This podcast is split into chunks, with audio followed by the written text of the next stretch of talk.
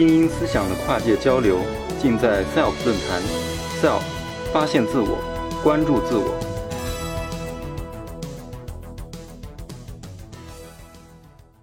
呃，谢谢大家能在今天晚上来到这里，然后跟让与我跟大家一起分享一些有关我的工作的一些事情。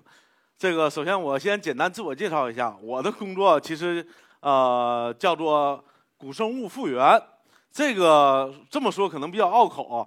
如果翻译过来就是大家可能去过博物馆，那个在博物馆看见恐龙。真正的恐龙，现在我们看到真正恐龙是什么样的？是一堆骨架。然后我的工作就是叫这个复原嘛，就是把它恢复成原来那个样子。呃，很多人都说这个，很多人问这个复原，我们现在看到这恐龙骨架，然后你把它复原成有血有肉的样子，这个可信度有多高？有多少是根据那个真真实的材料来的？有多少是通过艺术加工的？这个我想，这个题目就可以是一个很好的一个诠释。霸王龙威尔逊，这相当于什么呢？就相当于我有条狗叫旺财，哎，这狗它就是狗，它是自然界来的。但是我认为这个这个狗跟我，哎，它懂我说的话，我我我也挺喜欢它，我觉得它性格怎么怎么着。这可能有一定我个人人为因素在里边，但它还是狗，我只不过我给它起了名叫旺财。啊，可能是有一点这个成分在里边。然后恐龙复原的一点有意思的一点就是，它已经灭绝了。然后你就得像侦探一样，去通过这些骨架，通过各种蛛丝马迹，去把它恢复成原来的样子。这些蛛丝马迹有一些是科学家告诉我是如何呃如何运作的，有一些化石这些骨骼发现了是什么样子，啊，它大概长什么样，多高多长。但是有很多是科学家告诉不了你的。呃，接下来的分享我就跟大家聊一聊这些事情。呃，首先看大家后面看这张画，这是一个来自辽西的一个动物群，大概时代大概在呃一亿四千五百万年前左右。呃，我们叫它热河生物群。这个是我们现在对恐龙时代的一个模样的一个猜想。这跟我小时候看到的完全不一样。恐龙恐龙复原的一一点好玩的地方就在于。每一年，随着化石材料的不断更新，以及科学技术的不断更新，我们所对那个时代了解的就越来越进步了。每一年可能都在发生变化。在我小时候，一提到恐龙时代，就可能是大家都在动画片里看到那样，到处都是火山，然后呼呼冒着烟，满天黑压压一大片，地上除了蕨类什么都不长，到处都是像椰子树一样的苏铁植物，然后，呃，就像像苏铁、苏铁呀。一些梭罗呀，这些简单的裸子植物。现在我们知道，恐龙时代不止那样。大家看到后边这这个植物就已经非常繁盛了，有很多恐龙是带着毛的，跟我们原来认为的恐龙不一样。天上已经有鸟了，好多昆虫，比如蜜蜂啊，比如呃一些蛾类，蛾类就已经出现了。除了场景的不一样，好多其他的动物也发生了变化。我们这些多年对它有了重新的认识，比如这个三角龙，这三角龙实际上就是这个屏幕展示的这么大，一种非常大的动物。在我小的时候，就最最开始认识恐龙，呃的几种恐龙里就有三角龙，但那个时候三角龙的模样跟现在我们认识的三角龙模样是完全不同的。我记得我以前看《侏罗纪侏罗纪公园》，九三年那部电影，那电影拍的非常棒，里边有个镜头是我当时最喜欢的，就是一个三角龙。啊，这这这样，这个躺地上，有有病了。然后那个科学家就趴在他身上，那三角龙一呼吸，那科学家就一起一伏。当然，现在新的证据我们知道，这三角龙身上是长刺儿的。这如果科学家再那样，他就就不行了，这可能就会一身一身一身刺儿。呃，除了三角龙之外，《侏罗纪公园》里边还有一个印象深刻的角色，就是迅猛龙。大家可能有印象，最新一集里那个男主角骑着摩托车。旁边有两排迅猛龙在跑，哎，特别的帅，呃，但是现在我们知道迅猛龙跟电影里长得不一样，呃，大大概是这个样子，个头不高，真迅猛龙没有电影里演的那么大，就实际上就这么高，他跑过来可能一脚就踢跑了，然后满身是长着毛的，然后胳膊上是有羽毛的，为什么这个复原这一直在变化，而我们凭什么说迅猛龙长这样，山羊龙长那样呢？接下来我就通过霸王龙的案例跟大家呃简单分析一下，简单看一下我们的工作原理。这个是首先这个是霸王龙的骨架，这个骨架我们很早就对它有认识了。科学家呃大概霸王龙大概发现有一百多年的历史了，科学家们对霸王龙的骨架已经有了充分的了解。但是这些科学家们做了很多一百年之内做了很多工作，修正了很多错误。今天我们认识的霸王龙骨架，基本就是已经是正确的了。这这些错误包括什么呢？我我不知道大家看没看过早期的一些恐龙电影，就比如《金刚》那个里边，霸王龙是三根爪子。呃，后来翻拍过，在零四零二二零零几年翻拍过一版。他为了致敬老老电影，他还是保留了那三个爪子。但是后来我们知道，霸王龙实际上是两个爪子，就是就像下面展示那样，非常的小，哎，非常短小。大家可能如果跟霸王龙打架，要是打不过它，有一个技能你们能赢它，就跟它掰腕子，它它掰不过一般人。霸王龙这个模样是我们科学家告诉我们的，明确告诉你，霸王龙身高大概有四米左右，身长最长能达到十四米，这个是硬性的。但是有一些就是需要艺术跟科学之间去结合。其中一点就是，首先它这个组装起来的模样。如果大家知道，看到早期的霸王龙复原是什么样的，像哥斯拉，大家不知道见没见过？就是那个日本早期的一个电影，就是人穿着皮套演的，然后那霸王龙尾巴，那恐龙尾巴是拖在地面上的。以前是那样组装的，但是现在我们知道那个组装是不错不不对的。为什么会犯这些错误呢？就是因为化石当初发现的时候，就像被狗。吃剩的骨头一样，满地都是。我们必须得做这样的工作，才能把它组装起来。就是第一步，化石发现之后，对每块化石进行描图，描图之后给它拼装在一起，看它大概的样子。今天我们有足够多的资料，足够多的证据显示出恐龙生前大概一个身体状态就是这样，像一个跷跷板一样，腿在中间，尾巴在后边甩到高高的，甩到空中，跟前半身的重量相等，形成一种平衡结构。这是我们今天对恐龙的认识，但是如果倒退到二十年前，可能古生物复原的工作也就只是只是能到做到这个份儿上，啊，接下来就画画照按照这个形象去画皮肉了。但是今天我们能把这个步骤再往下深入，让它更加的仔细。除了将恐龙骨架拼装好之后，我们可以通过精密仪器在霸王龙的骨架身上找到多处的肌肉连接的痕迹。因此，我们就可以推算出这样的一张图。这看图看的比较抽象啊。这个红色的线代表长在身体外侧的肌肉，蓝色的线代表长在身体内侧的肌肉。我们可以虽然那个皮肤跟这个这个肌肉已经腐烂了，只能保留下来骨头，但是我们通过骨头上的痕迹一一对应，就像我们玩连字游戏一样，能把这个肌肉的走向给它推算出来。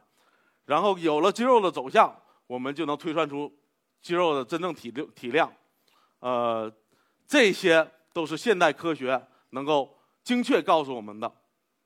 但是有好多其他的细节，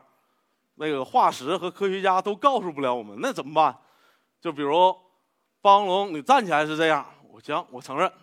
但是跑起来怎么样？它能跑多快？这个就需要其他的像侦探一样去。寻找其他的蛛丝马迹，其中一个重要的证据就不单是从化石、骨骼化石来了，就是这样脚印儿。像这一侧这个这这两张图是分别是发现了两两组霸王龙类的脚印，第一个明确证可以判断出它是霸王龙没错，为什么呢？因为那个我在这个这个脚印儿黑就是深色部分是脚印脚印的这个形状。深色部分里边这个骨头就是霸王龙的脚的骨头，可以看到完好的对应，那就是这个脚印。第二个是一个霸王龙的同类，呃，叫做巨龙，恐惧的惧，那个巨龙留下的脚印。巨龙跟霸王龙是血缘关系非常近的动物，它俩可以有，它俩它两个可能说可以说是非常非常接近，所以从巨龙身上的习性可以推算出霸王龙的很多习性。呃，我们一一讲一下，大家可能大家看有点不同。最大的一个不同点，为什么说一个脚印可以看出它的速度呢？最大一个不同点就是可以看到上下边的这个脚印儿，它保留了三根脚趾头。不是说这类恐龙只有三个脚趾头，霸王龙后脚是四个，它但是它前边只有三前边三个指头是着地的，平时那一个是不着地的。呃，但是上面那个却保存了最后一个第四个脚趾，这说明什么问题呢？霸王龙这种从恐龙从骨骼结构来看，步子非必须得迈得非常大，大到足够程度，这个这个脚跟腿已经伸得非常直了，就像右边这个这个图展示的这样，是这样一个过程才可才可能让这个小指头着地，因此这个脚印留下的时候，这不照照照记者就是踩这个脚印这个主人，这主人一定是以非常快的速度在那个地方。去奔跑的，我们想象一下，霸王龙这个东西有十吨重，十四米长，它跑起来还那么快，那估计就像公交车或者一些火车一样。这样这种行为方式的动物，这么大体型的动物，在今天恐怕是永远也看不见了。所以，想象恐龙那个时代是是是什么样的一种景象？大概霸王龙生活的时候就是这样，可能是三俩一群，然后以非常快、非常虽然硕大，但是非常轻盈的步子。去往前奔跑，这个是一些从骨骼上能够推推算出来，这在从骨骼之外能推算出来的一些一些东西，但还有一些东西就得需要其他的证据了。首先，我们要算霸王龙吃东西什么样。这个我们以往从在我小时候看到好多恐龙的画册，那恐龙画册还有电影里，经常是一只霸王龙往远处走去，或者一只霸王龙正在吃东西，然后地上摆着一具。精美的其他恐龙的骨架，那骨架被吃的特特别干净。呃，实际情况是这样吗？呃，好多其他恐龙，霸王龙跟其他恐龙不太一样。重要的最重要的一点就是它的牙。其他恐龙，我们就比如异特龙，大家可能熟悉的异特龙、永川龙这类食肉恐龙，虽然身长也是十米左右，非常的大，但是它们的牙是扁的、剃刀状的，两边有锯齿。这些恐龙在吃东西的时候，很可能就是非常的斯文啊，相比来说，然后就把那恐龙，哎，吃吃吃特别干净，吃完走了，一抹嘴走了。霸王龙就不是这样，我们看霸王龙牙什么样，就是这这个这是用计算机软件修复的一个霸王龙的头骨。呃，这个霸王龙牙是圆柱形的，从正面看来是圆柱形了，它非常非常的粗壮，而且强有力，而且霸王龙上颌的。宽度要比下颌要宽很多，因此在闭上嘴的时候，它嘴两侧的两排牙是交错的，就像两把巨大的切骨头的刀一样，剪刀一样啊，咔嚓一口就可以把里边的把动物身体里的连骨头带皮肤全给咬咬掉。而再看我们霸王龙这个嘴能张多大？霸王龙的关节，我们经过。最新的测量数据展示出，暴龙这个嘴关节可以打开到一百二十度，也就是说，一个身头头部长度一米五的动物，张开嘴可能能达到两米一个距一个一个宽一个宽度。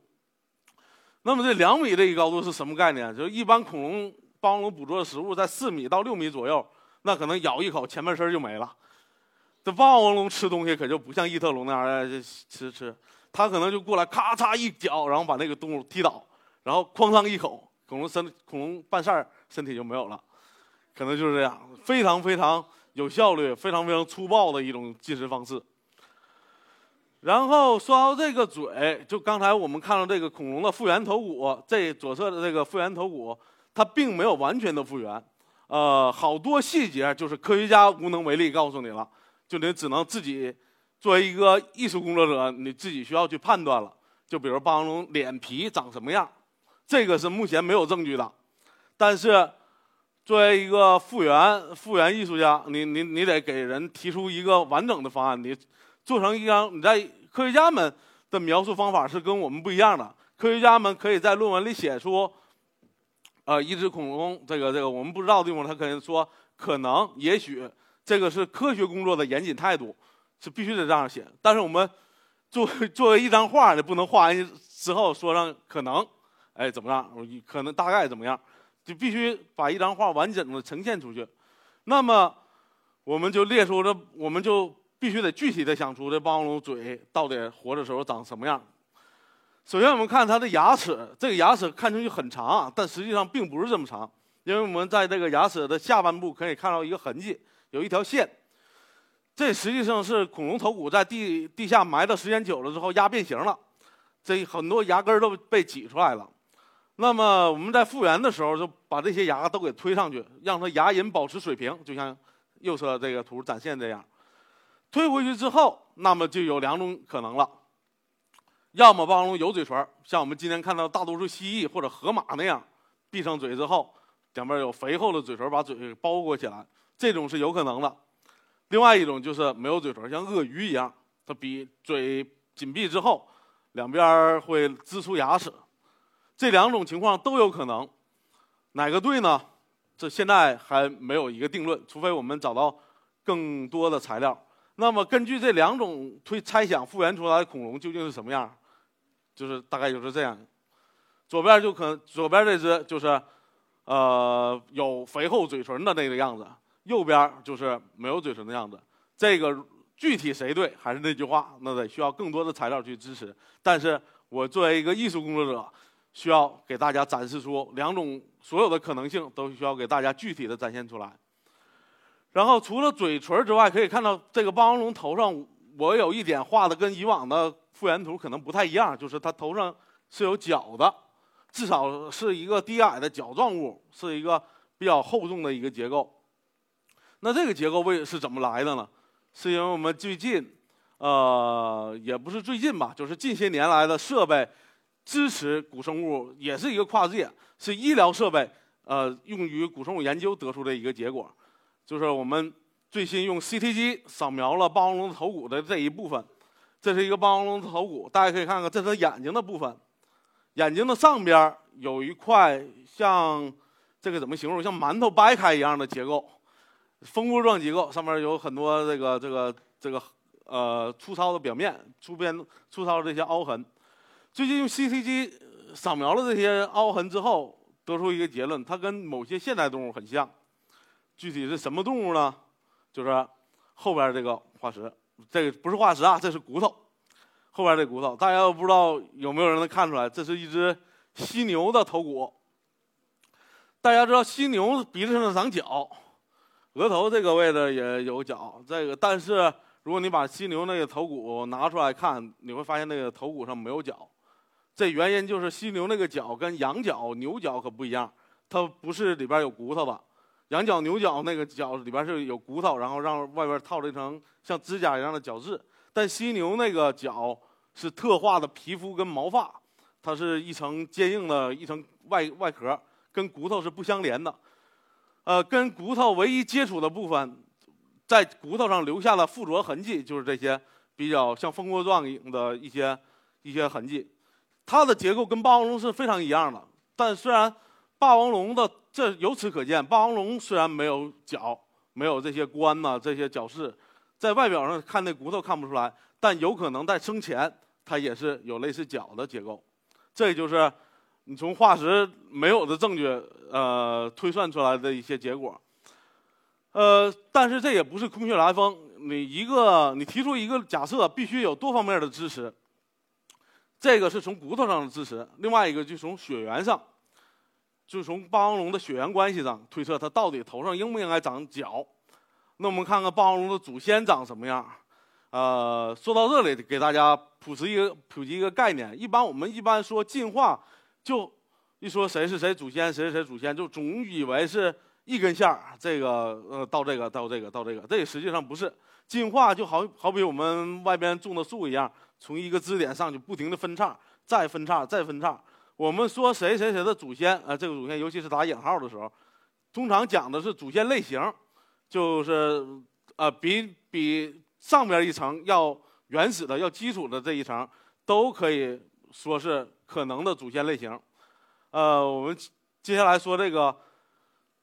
关龙，发现于新疆的一种恐龙，大概四米多长，它就是霸王龙的一种早期类型。它跟霸王龙的血缘关系就有点像，不太恰当的比喻，有点像人跟黑猩猩。那黑猩猩在身体结构上，看上去比较比人要原始，身上长着毛。我们这个就就不是，看上去就不太一样。呃，我们智商可能要高一些。然后，这个霸王龙的最早的，我们现在已知的最早的有直接有间接血缘关系、亲缘关系的动物就是这样，它头上是有一个明确的冠的。但是这个冠在随着霸王龙族群向霸王龙的那个方向演化的时候，这个冠在不断的缩小，它的功能可能越来越少了。像这个冠龙，它的冠是空心的冠，然后上边有皮肤保护，它可能是一种用用作一种炫耀，就像我们家养那个大公鸡啊，它头顶那个冠，它不是特别的结实，但是会特别好看，它可能吸引异性啊，或者是在在在自己地盘警告别人别过来，我这个漂亮。这这可能，对，可能可能就是就是这样，然后，呃，但是在后来，关龙的这个这个这个关龙是一种不大的动物啊，身高四米四米，现在听起来挺吓人了。现在最大鳄鱼可能也就四五米，然后关龙虽然这个，呃，它是不大的动物，但是它到后来体型就越来越大，但是随着身体越来越大，它头上冠就越来越小了。但是这这个大家看到这个是羽王龙。是发现在中国东北的一种恐龙，啊，从羽王龙也可，为什么叫羽王龙呢？这羽王龙身上长着羽毛，这个是有明确的化石证据的，就是有几具羽王龙死在死在一个应该是一个火山灰里边，死的时候身上被火山灰旁边有火山爆发，它可能被毒死了，然后死在那里，然后它的那个火山灰把它身体形成一个柱膜，动物虽然烂烂掉了，但它生前身上的毛发。在那个火山灰上印下了精美的花纹这就是羽王龙。我由此我们知道羽王龙身上是长了毛的。但羽王龙还有一个特征，它就有一个比关龙要小一点的一个角，头上长着前面眼睛前面长着两只小角，然后这有一个冠。但是明显看出这些结构都在退化当中。呃，到了霸王龙，可能就是我们看到那个样子，它这个冠已经退化成。已经退化的更加的不明显了，鼻子上的痕迹已经更加不明显了。除了霸王龙那个角是有变，那个随着越来越进化，这个角在缩短之外，它还有一些特征，也是跟祖先有一些微妙的区别。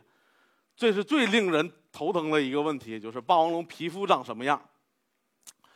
这个我们小时候看霸王龙皮肤，那那个当然那会儿没有什么争议啊，都认为恐龙。那会儿因为不知道，那会那会儿根本不知道还有很多恐龙是长毛的，所以大伙儿一致认为恐龙可能是全身鳞甲。我我记得我小时候看到所有画都是霸王龙浑身鳞甲的，这个在在当时可能没什么争议，但是就因为像羽王龙这样的祖先类型的发现，让我们开始动摇了。这霸王龙身体上到底长毛还是不长毛？因为羽王龙是它的祖先，是它的祖先，至少是祖先类型的亲戚。这个亲戚长毛，我身上可能也要也得也得像啊，不可能说你祖先长毛，往后就就重新长回鳞了，这在进化上是说不通的。因为进化有一个大的原则，就是进化不可逆。什么叫不可逆呢？就是说，你早期的恐龙或者是早期的爬行动物身上是鳞片，我们知道蜥蜴、壁虎那样，然后后来这些鳞片，呃，进化拉长进化变成了羽毛，这些羽毛。就一直沿用到了今天，包括就是鸟类，鸟类其实是恐龙的一种，并不是说，其实严格来说，恐龙并没有灭绝，恐龙今天依然留着的动物就是鸟类。然后这些羽毛再往后进化，就不能再进化出鳞片了，不能退化出鳞片了。那么，这个这个这个理论上，霸王龙按理来说是应该是有有有羽毛的，而不是长鳞片的。但事实有时候就是不一样了。我们发现了霸王龙的鳞片化石，满这是位于霸王龙身体两侧和右侧的这张图是位于尾部的那些鳞片化石。霸王龙身上，事实证明霸王龙身上是长着很多鳞片的，但是这就奇怪了，祖先长毛后后后来就长鳞片，这个似乎说不通。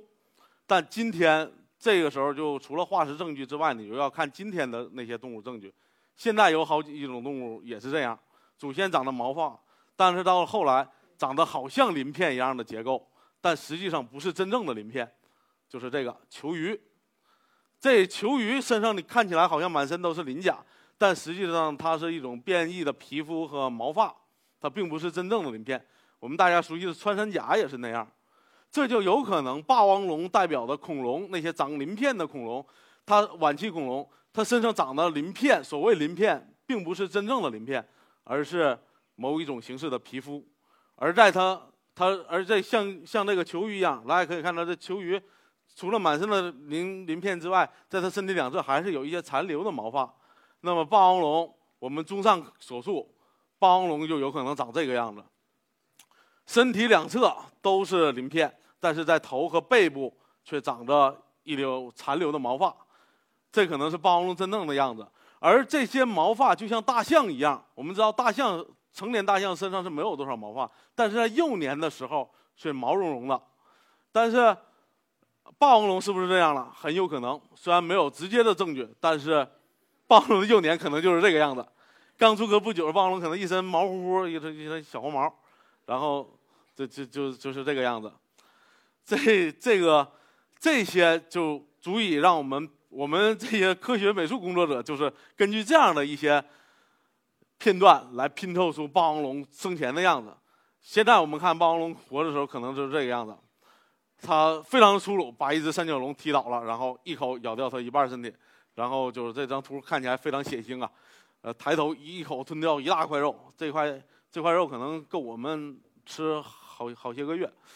这但这霸王龙一顿就可能一口咬下这么多，然后当时的古环境看上去就跟今天没什么区别了，那个并不像我们传统在书上看到的那些古代只有那一两种植物，但恐龙时代末期，尤其是霸王龙生活的时期，就已经跟今天很像了。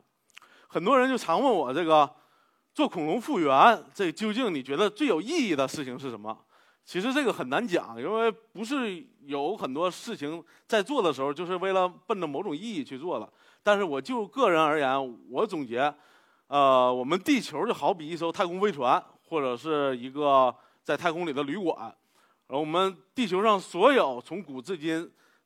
那个生存过、存在过的动物或者植物，这些居民都是呃这个这个这个星球上的。游客或者是旅旅客，呃，我做古生物的复原，把已经出现过的、灭绝了的这些物种都给它编辑下来，这就好比一直在清理这个星球上出现的人文人人员名单。它可能没有实际上的什么意义，但是至少让大家知道过，好多生命都已经存在过，好多生命都是，所有的生命都是值得尊重的。谢谢大家。SELF 讲坛由中国科普博览出品，更多精彩内容，请关注中国科普博览公众号。